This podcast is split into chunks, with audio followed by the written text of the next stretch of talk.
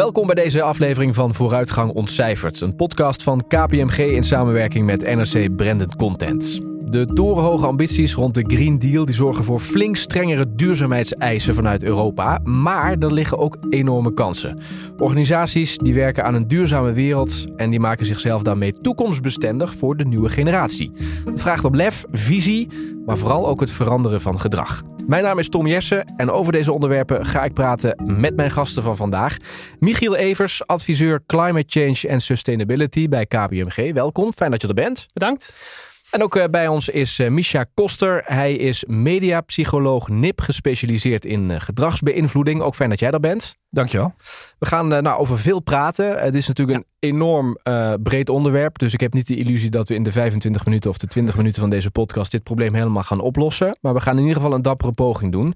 Michiel, maar eventjes te beginnen met ja. de recente ontwikkelingen. We hebben het IPCC-rapport gehad. Dat ja. drukte ons eigenlijk met z'n allen weer ontzettend pijnlijk met de neus op de feiten. Eventjes vanuit jou uh, perspectief. Hè? Wat betekent dit rapport nou voor ons allemaal? Die conclusies vind ik zelf erg zorgwekkend. Um, wat er in dat IPCC-rapport staat, dat is de internationale organisatie die klimaatverandering onderzoekt. En elke paar jaar, uit mijn hoofd elke vijf jaar, uh, geven zij hun nieuwste conclusies. En het komt erop neer dat als wij klimaatverandering willen beperken tot onder de 2 graden Celsius, dat is het Parijsakkoord, dat we niet meer zoveel tijd hebben. Ze zeggen zelfs we zijn te laat, toch? Ja, ze, ze, zeggen wel dat er nog een kans is, maar dat wordt gewoon heel moeilijk. Dat betekent dat we de komende vijf jaar moeten we wereldwijd uh, de CO2-uitstoot laten pieken. Dat wordt een enorme uitdaging. En in 2050 moet die nul zijn. Betekent wel voor de rijke landen zoals Nederland dat we eigenlijk in 2030 al dat punt bereikt moeten hebben. Om ook armere, landen nog een kans te geven om daar te komen. Dus dat gaat een enorme uitdaging worden. Ja, maar wat zegt dat dan als, als dat de boodschap is van dat rapport? Uh, dat zegt dat we met z'n allen hard aan de bak moeten. Want het is, persoonlijk vind ik het heel belangrijk dat we gaan sturen op die anderhalve of twee graden. En dat klinkt misschien een beetje abstract. Wat, wat is anderhalf of wat is twee graden? Dat betekent bij anderhalve graad dat wereldwijd al 70% van al het koraal afsterft. En bij 2 graden Celsius is dat al het koraal wat afsterft. Dat betekent dat dat weer in Limburg, dat dat zo'n anderhalf tot twee keer meer waarschijnlijk wordt. Dat we hele dorpen zien wegspoelen op tv. Dat betekent dat die heatwave in Canada 8 tot 14 keer vaker kan voorkomen dan dat dat vandaag gebeurt. Dus 2 graden of anderhalve graden betekent echt wel heel veel voor deze wereld. Wauw. Tot zover de, ja precies, dat, dat is natuurlijk, hè, eh, als je dat hoort, dan schrik je. Het is wel een verhaal wat we natuurlijk al vaker hebben gehoord. Dus ik wil ook eigenlijk de andere kant van de medailles belichten. Want dit is natuurlijk uh, het, het, drama, als je het zo wil noemen, van het verhaal. Klopt. Maar er zit ook een enorme kansenkant eigenlijk aan. Voor bedrijven, organisaties, misschien ook wel voor particulieren. Hoe zie jij die kansen? Die zijn enorm. Uh, want we zijn met z'n allen, zijn we, hebben ons gecommitteerd om een transitie door te gaan naar een veel duurzamere samenleving. Dus dat betekent dat we minder energie willen gaan verbruiken en de energie die we verbruiken, dat dat uit duurzame bronnen moet komen. Betekent dat heel veel bedrijven, virtueel elke sector, zal de businessmodellen moeten omgooien. En bedrijven die dat succesvoller doen, die kunnen daar enorme voordelen uit creëren. Bedrijven kunnen ook, als ze slim inspelen op weer, uh, extra kosten beperken. Ik, ik, zie verzekeraars bijvoorbeeld gemeentes adviseren hoe ze wegen moeten aanleggen. Om te voorkomen dat de huizen overstromen en dat zij premies moeten gaan uit, of premies, dat zij schade moeten gaan uitkeren aan huizen met overstromingsschade. Dus daar zie je op allerlei vlakken in allerlei sectoren heel veel ontwikkelingen om ook juist die kansen uit klimaatverandering te benutten. Ja, en je zegt ook ergens in je zin kunnen. Dat wil dus zeggen dat die bedrijven een, een optie hebben in feite. Hè? Ze kunnen het ook niet doen. Ja. Jullie team werkt samen met die bedrijven. Wat zie je in de markt gebeuren? Hoe uh, enthousiast zijn bedrijven en organisaties om hier de schouders onder te zetten en te zeggen we gaan hiermee aan de slag? Ik vind dat wel indrukwekkend en dat geeft mij hoop ik blijf erbij, het wordt een hele grote uitdaging om, uh, om die doelstellingen te halen. Maar je ziet in elke sector zie je enorm veel bewegingen. Uh, de financiële sector, die zijn massaal uh, net zero targets aan het aankondigen. Dat betekent netto geen CO2-uitstoot meer over alle bedrijven in de portefeuille. En die hebben best wel grote portefeuilles met heel veel bedrijven erin. Dus als die erop gaan sturen om, om die uitstoot naar nul te krijgen, dan moeten de klanten van die financiële instellingen mee. Ik zie het niet alleen de financiële instellingen doen, ik zie het daar ook buiten. Een IKEA, een Ahold. Ze zijn allemaal doelstellingen aan het zetten om naar die net zero te gaan. En dat betekent dat zij zich committeren aan 2 graden Celsius. Ja, welke motivatie ligt daarachter? Een stukje intrinsic. Dus ik, ik heb het gevoel dat heel veel bedrijven, uh, zeker in de huidige maatschappij, ook het goede willen doen. Um, daar zit ook een stukje gewone keiharde business ratio achter. Ik werk ook met bedrijven die uh, niet zo heel erg intrinsiek gedreven zijn samen. En die zien ook dat we als maatschappij een koersverandering hebben ingezet. En bedrijven willen graag overleven.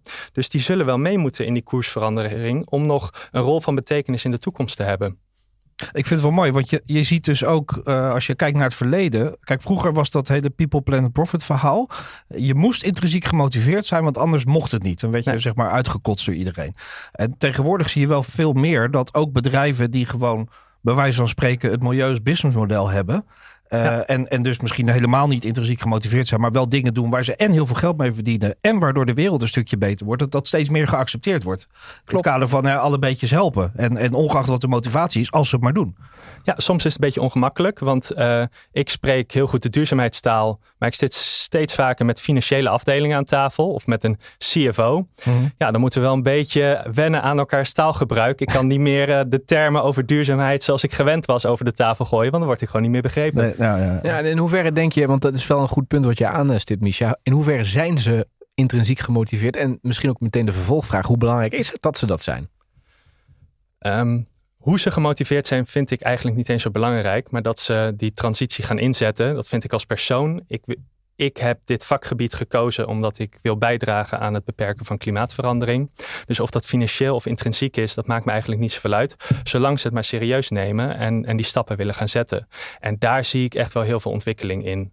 Ja, dus de bedrijven die het puur doen omdat het uh, business-wise interessant is, geen probleem. Want het draagt bij aan uh, de uitdaging die we met z'n allen moeten oplossen. Precies. En dat zie je Shell bijvoorbeeld doen. Die hebben onlangs aangekondigd dat zij uh, de duurzame elektriciteitsmarkt instappen. Zij willen duurzame elektriciteit gaan leveren. Zij zijn uh, grootschalig windmolenparken aan het opkopen. Terwijl het van origine een olie- en gasmaatschappij is. Maar zij zien ook om te overleven in die maatschappij van de toekomst, moeten ze mee. En hoe ze gemotiveerd zijn, dat is voor mij maakt dat helemaal niks uit. Zij zien een transitie die zijn ze ingestapt en daar gaan ze volop in mee. En dat vind ik heel mooi om te zien. Ja, het mooiste, mooiste is natuurlijk als je, uh, is, de, is de intrinsieke motivatie. Dat is wel het mooiste. Want wat ja. je vaak ziet, kijk, we hebben het over bedrijven die gemotiveerd zijn. Uh, uiteindelijk zijn het allemaal mensen die in dit bedrijf hebben. Een bedrijf heeft geen mening, zeg maar. dus er zijn altijd mensen die bepalen wat een bedrijf wil. Ja. Uh, en, en, en die dus ook over die motivatie gaan. Um, wat je wel ziet is als mensen gemotiveerd zijn en ze zijn dat op basis van extrinsieke motivatoren, dat het hartstikke goed kan werken. Het enige probleem is, zodra die extrinsieke motivator vervalt, uh, knallen ze keihard weer terug naar het oude gedrag. Jij bedoelt bijvoorbeeld een financiële compensatie. Dat een financiële is... compensatie of alleen maar winst. Op het moment als ze er geen winst meer mee kunnen maken, dan stoppen ze ermee. En dan gaan ze weer een ander businessmodel ontwikkelen. En dan is hun bijdrage daarmee dus weg. En ja. intrinsiek gemotiveerde mensen, die zullen door blijven gaan, omdat ze dat zelf willen en vinden en moeten. Maar is dat erg? Weet ik niet. Ik, ik, weet niet of dat erg is. Dat hangt er vanaf hoe lang zeg maar, zij die extrinsieke prikkels nog kunnen opzoeken. En hoe lang het nog zeg maar, profitable blijft om op die manier uh, een bijdrage te En dan maar stel ik je even een andere vraag. Want kan het zo zijn dat wat eerst een excentrieke motivatie is, op termijn een intrinsieke motivatie wordt? Lees, stel de overheid uh, uh, financiert een, een deel ja. van bijvoorbeeld zonnepanelen, dat je op een gegeven moment ook daar, doordat je daarmee bezig bent als consument of als bedrijf, de voordelen van ziet en dat je denkt, dit gaan we doen. Ja, dat kan, dat kan, dat kan. Als je, uh, kans is groot dat als je goed wil inspelen op die extrinsieke prikkel, dat je toch echt wel best wel moet verdiepen in de materie. En dan kan het dus zo zijn dat je daardoor aangegrepen wordt. Ja. Hè? Dat je denkt van, nou, dit, dit, vind ik sowieso belangrijk. Maar dat, daar moet je niet van uitgaan. Ja. Michiel, en is het zo dat, uh, uh, wat Misha eigenlijk je aanstipt, uh, is ook natuurlijk jouw vakgebied, uh, Misha, is het gedrag. En ja. we hebben het natuurlijk in die hele klimaatdiscussie heel vaak over technische kanten. Hè? hoeveel CO2 moeten we besparen? Nou, de graden heb je al ja. genoemd. Maar de gedragskant is natuurlijk ook belangrijk. Hoe, hoe is de balans tussen die techniek en het gedrag wat jou betreft? Uh, die kan nog wel een stukje beter. Ik, uh, ik als adviseur richt me met name op het adviseren op de technische kant. Dus als je CO2-emissies hebt, hoe krijg je die naar beneden? En dan maken we de hele keten voor inzichtelijk. En uh, met name op de leveranciers en op de eigen operatie zijn we dan bezig van hoe kunnen we die CO2 gaan beperken en hoe kunnen die op termijn naar nul krijgen. Alleen heel veel bedrijven die leveren goederen die consumenten consumeren. Uh, en daar is men nog niet altijd mee bezig. Hoe men consumenten kan gaan sturen. Betekent ook, wil men een consument bedienen? Wil men verschaffen wat de consument wil? Of wil men een consument gaan sturen naar wat hij moet willen? En ik denk dat daar af en toe wel een spanningsveld zit bij bedrijven, waar ze op termijn wel zichzelf in moeten gaan mengen om echt naar die nul te gaan sturen. Want anders wordt het waanzinnig complex, denk ik. Hoe zie jij dat, Misha? Ehm, ja, ja, je hebt gelijk. ja, het is gewoon heel moeilijk. Uh, zeker als je het hebt over bedrijven die dus ehm, uh, als het ware moeten gaan bepalen wat consumenten moeten gaan doen. En dan krijg je namelijk ook nog het stukje, uh, ja, zeg maar de paternalistische insteek van, ja, wie ben jij als een Ahold of noem maar op, om te bepalen dat ik dus minder vlees moet eten bijvoorbeeld. Ehm, en wat je dan ziet is dat als mensen het gevoel hebben dat ze uh, dat geldt eigenlijk überhaupt bij gedragsbeïnvloeding. Als ze worden beperkt in de keuzes die ze uh, tot hun beschikking hebben. En eigenlijk is dat in feite wat je bij gedragsbeïnvloeding aan het doen bent. Hè. Je bent of keuzes aan beperken of mensen in een bepaalde keuzerichting aan het, uh, aan het wijzen. Um, dan, dan krijg je weerstand. En die weerstand die hoeft niet altijd heel actief te zijn. Dat mensen dus echt het tegenovergestelde gaan doen. Maar in de meeste gevallen is weerstand gewoon wat we dan noemen inertia. Dus mensen die, die vallen stil, die doen niks. En, en dat kan allerlei redenen hebben. Bijvoorbeeld ze weten niet hoe ze het moeten doen. Of het is te veel moeite. Of ze zien er tegenop. Of wat dan ook. Maar ja, dat, dat is dus eigenlijk inertia is eigenlijk je, feitelijk je grootste uh, vijand. Niet zozeer mensen die nog meer milieuverontreiniging uh, zeg maar, gaan, uh, gaan veroorzaken. Maar juist de mensen die dus, en dat is het gros van de mensen, die dus gewoon niks doet omdat ze eigenlijk vastzitten. Hmm. Dus hier speelt eigenlijk een hele belangrijke component. We hebben te maken met een enorme uitdaging, waarbij techniek een rol speelt, met dat gedrag. Namelijk, we gaan anders leven. Jij zei volgens mij ook, Michiel, eerder, je moet misschien er wel mee ja, vrede mee hebben dat er misschien een tijdje geen stroom uit je stopcontact komt, ja. toch? Ja, klopt. Ja, om, om die, met, uh, die transitie te doorlopen, de, de, hele samenleving moet op de schop. Uh, duurzame energie moet massaal geïmplementeerd worden en geïntegreerd worden in het huidige net. Maar dat is best wel een dingetje, want duurzame energie is er niet altijd. Als de zon schijnt en de wind waait, is er geen probleem. Maar in het donker, s'nachts, zonder wind, hebben we op dat moment heel weinig energie. Wil je dan toch dat net zoveel mogelijk laten draaien op duurzame energie, kan het zijn dat we af en toe gewoon de stroom uitzetten. Je ziet het in Zuid-Afrika gebeuren daar komt het niet vanuit duurzame energie, maar gewoon omdat er te weinig energie beschikbaar is. Maar ook daar gaan ze heel gericht, zetten ze af en toe bepaalde wijken een uurtje uit. Ja. Maar moet, daar, moeten we dus vrede mee hebben. Dat we dus zeggen tegen elkaar: oké, we moeten eventjes, we hebben, gaan naar dat punt dat het allemaal uh, uiteindelijk hopelijk beter wordt, namelijk duurzamere wereld. Dit is even de pijn die we moeten leiden. Maar je zult een groep hebben die, die natuurlijk zegt, hè, wat, wat jij aanstipt, Misha, weerstand. Waarom zouden we inleveren op stroom terwijl we het nu goed hebben? Klopt, maar dat komt ook, um, zoals ik al eerder zei, we pakken het technisch aan. En wat ik daarmee bedoel, we gaan het probleem analyseren. We hebben de CO2-uitstoot. Waar zit die? Nou, een kwart misschien in de zware industrie. Dan zit hij voor een groot gedeelte in de gebouwde omgeving. En dan zit hij nog in, uh, in onze voedselvoorziening. Als je het op die manier gaat analyseren, ga je bij elk stukje kijken: oké, hoe krijgen we dat naar beneden? Wat men vergeet om te kijken is, nou die zware industrie die draait om ons te voorzien van nieuwe iPhones, nieuwe auto's, noem het maar op. Die uh, gebouwde omgeving die verbruikt zoveel omdat we het allemaal ook wel fijn vinden om in wat grotere huizen te wonen en omdat we de verwarming graag op 21 graden laten staan. Dus als je niet puur gaat kijken naar binnen die sectoren hoe je het naar beneden kan krijgen, maar ook wat is de rol in de maatschappij van die sector. En kunnen we er, er wat aan doen om die rol te veranderen of te, te verkleinen, dus ook wat meer op gedrag te gaan sturen, dan denk ik dat je daarmee nog heel veel extra kan besparen, wat op dit moment nog niet echt gebeurt. En in hoeverre maakt dat stukje al deel uit van jouw advieswerk? Uh, ik denk in toenemende mate, omdat al die bedrijven um, een doelstelling aan het zetten zijn op die net zero die ik eerder al aanhaalde um, zullen ze wel moeten. En nu hebben ze de eerste stap genomen. De doelstelling is live. Die hebben ze naar buiten gegooid. En in de huidige context, als bedrijf, als je iets publiek zegt, dan word je daar ook aan gehouden. Anders heb je een rechtszaak aan je broek hangen. Nu moeten ze daarop gaan sturen. Dus ik zie nu al die bedrijven bezig met actieplannen om te gaan invullen hoe ze daar gaan komen.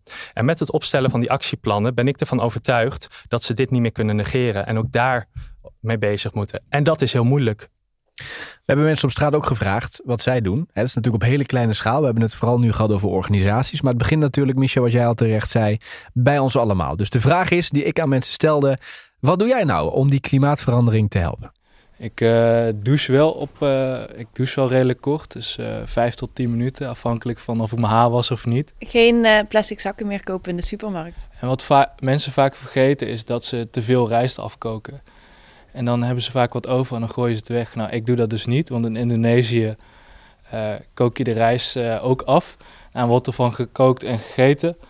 Nou, op een gegeven moment de volgende dag bakken ze het op. En ze noemen het nasi, maar als het de volgende dag opgebakken is, noemen ze het nasi goreng. En jij bent op je werk bezig hè, met iets eh, met duurzaamheid. Wat doen jullie? Ja, we zijn inderdaad een uh, duurzaamheidsplan aan het maken. En uh, wij kijken eigenlijk voor alle drukwerk dat we bestellen, dat er ook bomen voor teruggeplaatst worden. Dus daar zijn we nog mee bezig om uit te zoeken hoe we dat het beste kunnen doen. Uh, maar dat doen wij in duurzaamheid. Nou, zomaar wat meningen vanaf de straat. Laten we eens doorpraten over dat gedrag, uh, Misha. Mm -hmm. um, want um, is er wat jou betreft voldoende kennis over waar we het nu over hebben? Want uh, nogmaals, techniek belangrijk, oké. Okay, maar deze component is ook heel belangrijk. Ja. Uh, ik denk dat er best wel wat kennis is in zijn algemeenheid over, uh, over gedragsbeïnvloeding natuurlijk. Er zijn experts over de hele wereld mee bezig. Over op welke manieren, welke weerstanden je ziet. Uh, het is wel zo dat in elke situatie zijn de weerstanden waar je tegenaan loopt, die zijn weer anders.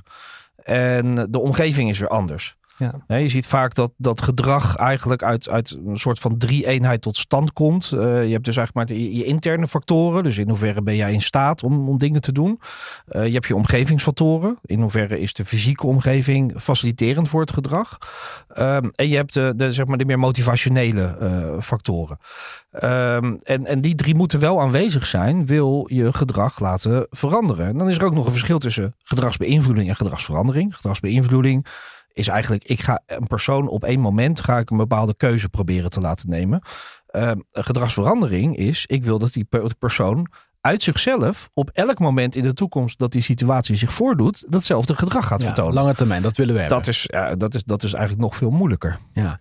Nou, wat, wat ik interessant vind is dat het uh, ook iets te maken heeft met um, verlies. Hè? Ja. Uh, gedragsverandering heeft te maken met verlies. En dat vinden we natuurlijk niet fijn. Hoe nee, werkt dat precies? Nee, nou dat vond ik ook wel uh, interessant van wat er net gezegd werd. Omdat, Michiel, jij zei ook van ja, we, moeten, we gaan doelstellingen maken hè, als ja. bedrijven. Um, en de hele samenleving moet op, op de schop. Uh, tuurlijk, ik ben het daarmee eens. Psychologisch gezien kan je dat beter niet zo hard zeggen.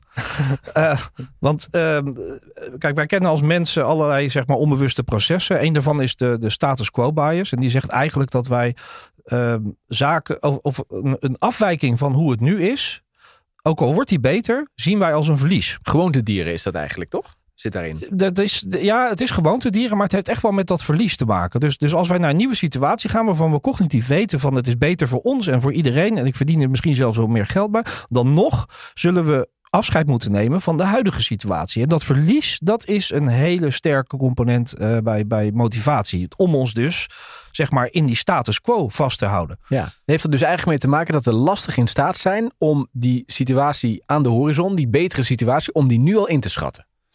Uh, ja, om daar onze motivatie uit te halen. En dat, dat heet dan ook weer, dat heeft al, in psychologie en elk vakgebied heeft alles naampjes. Dat heet dan temporal discounting. Dat houdt eigenlijk in dat wij uh, uh, slecht gemotiveerd worden door beloningen, hoe verder ze in de toekomst liggen. Zelfs als de beloning veel groter is dan de beloning die we nu op korte termijn zouden. Dan kiezen veel mensen toch altijd voor een korte termijn beloning in plaats van die lange termijn beloning verderop. Hè? Bijvoorbeeld je kinderen kunnen een fijn leven leiden of uh, je, gaat er, je gaat er op wat voor manier op vooruit. Maar dat is pas over tien jaar.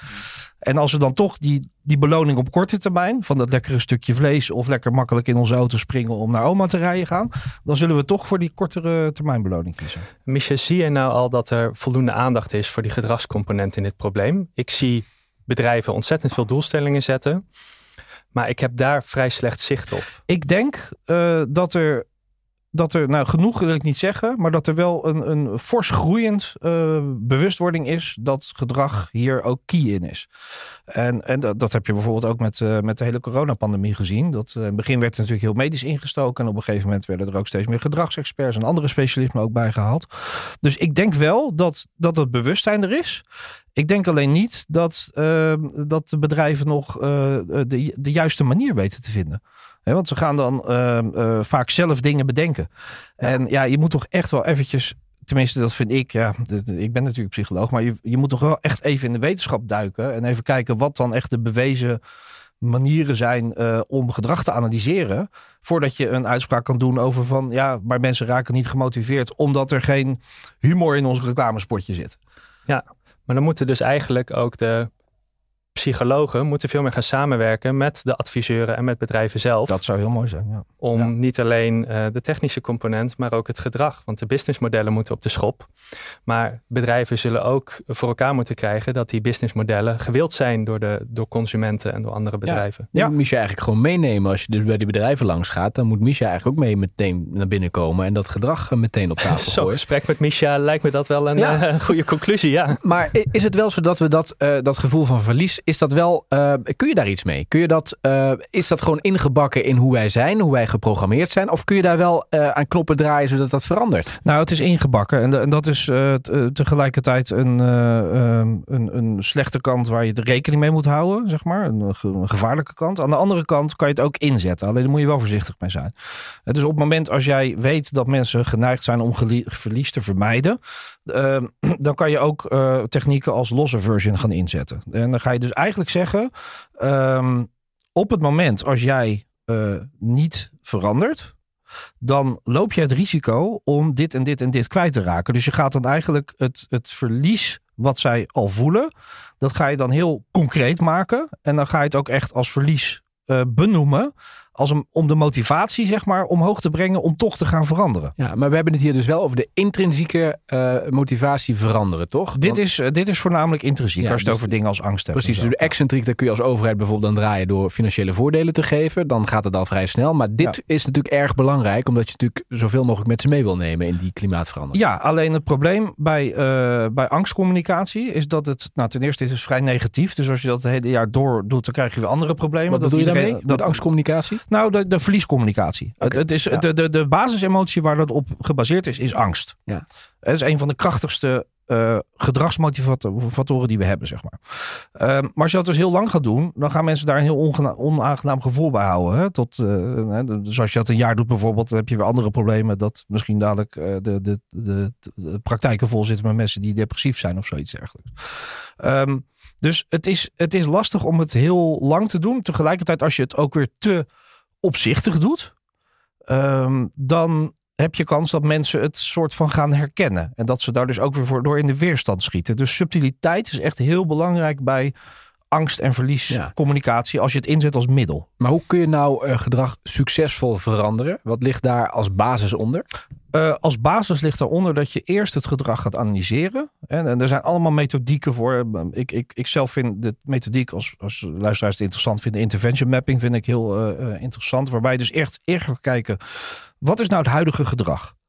He, dus eigenlijk het ongewenste gedrag. Bijvoorbeeld, en, en dat moet heel concreet zijn. Hè? Bijvoorbeeld mensen lopen naar de supermarkt en die kopen vlees. Dat is het huidige gedrag. Wat is het gewenste gedrag? Nou, dat kan zijn niet vlees, maar dat kan ook zijn ze kopen iets anders. Een vleesvervanger, zoals jij net zegt. Uh, vervolgens ga je dan die twee groepen mensen ga je eigenlijk onderzoeken, kwalitatief, om te kijken wat zorgt er nou psychologisch voor dat zij vlees kopen. Wat zorgt er nou voor dat die paar mensen, zoals jij, uh, die al vleesvervangers kopen, dat die dat zijn gaan doen. Nou, daar kan je dan zeg maar de psychologische constructen, dat heet dan de gedragsdeterminanten, die kan je eruit halen. En vervolgens ga je bij die determinanten kijken, oké, wat weten we vanuit de wetenschappen van onderzoek hierover? Hoe kunnen we deze specifieke determinant, bijvoorbeeld zelfbeeld, ik noem maar wat, hè? Jij, jij bent jezelf steeds meer, gezien, meer gaan zien uh, als een, een milieuvriendelijk persoon. Nou, hoe, wat weten we daarvan? Hoe kunnen we zelfbeeld uh, uh, ietsjes bij, bijstellen bij, bij een groep mensen? En, en als je dat dan weet, dan kan je die vervolgens ja, in een campagne in een bepaalde volgorde zetten, al die interventies. En dan kan je dus een communicatiecampagne. En hoe generiek is dit? Is dit zit, spelen cultuurverschillen hier ook nog een rol? Um, spelen licht een rol. Er is nog niet ontzettend veel invloed, of sorry, er is nog niet zo heel ontzettend veel onderzoek naar geweest. Um, maar er zijn wel een aantal dingen, bijvoorbeeld in Oosterse culturen zijn ze iets meer gericht op, op collectieve belangen. Uh, zijn ze ook iets meer gericht op uh, doen wat anderen doen en niet te ver met je hoofd boven het maaiveld uitsteken.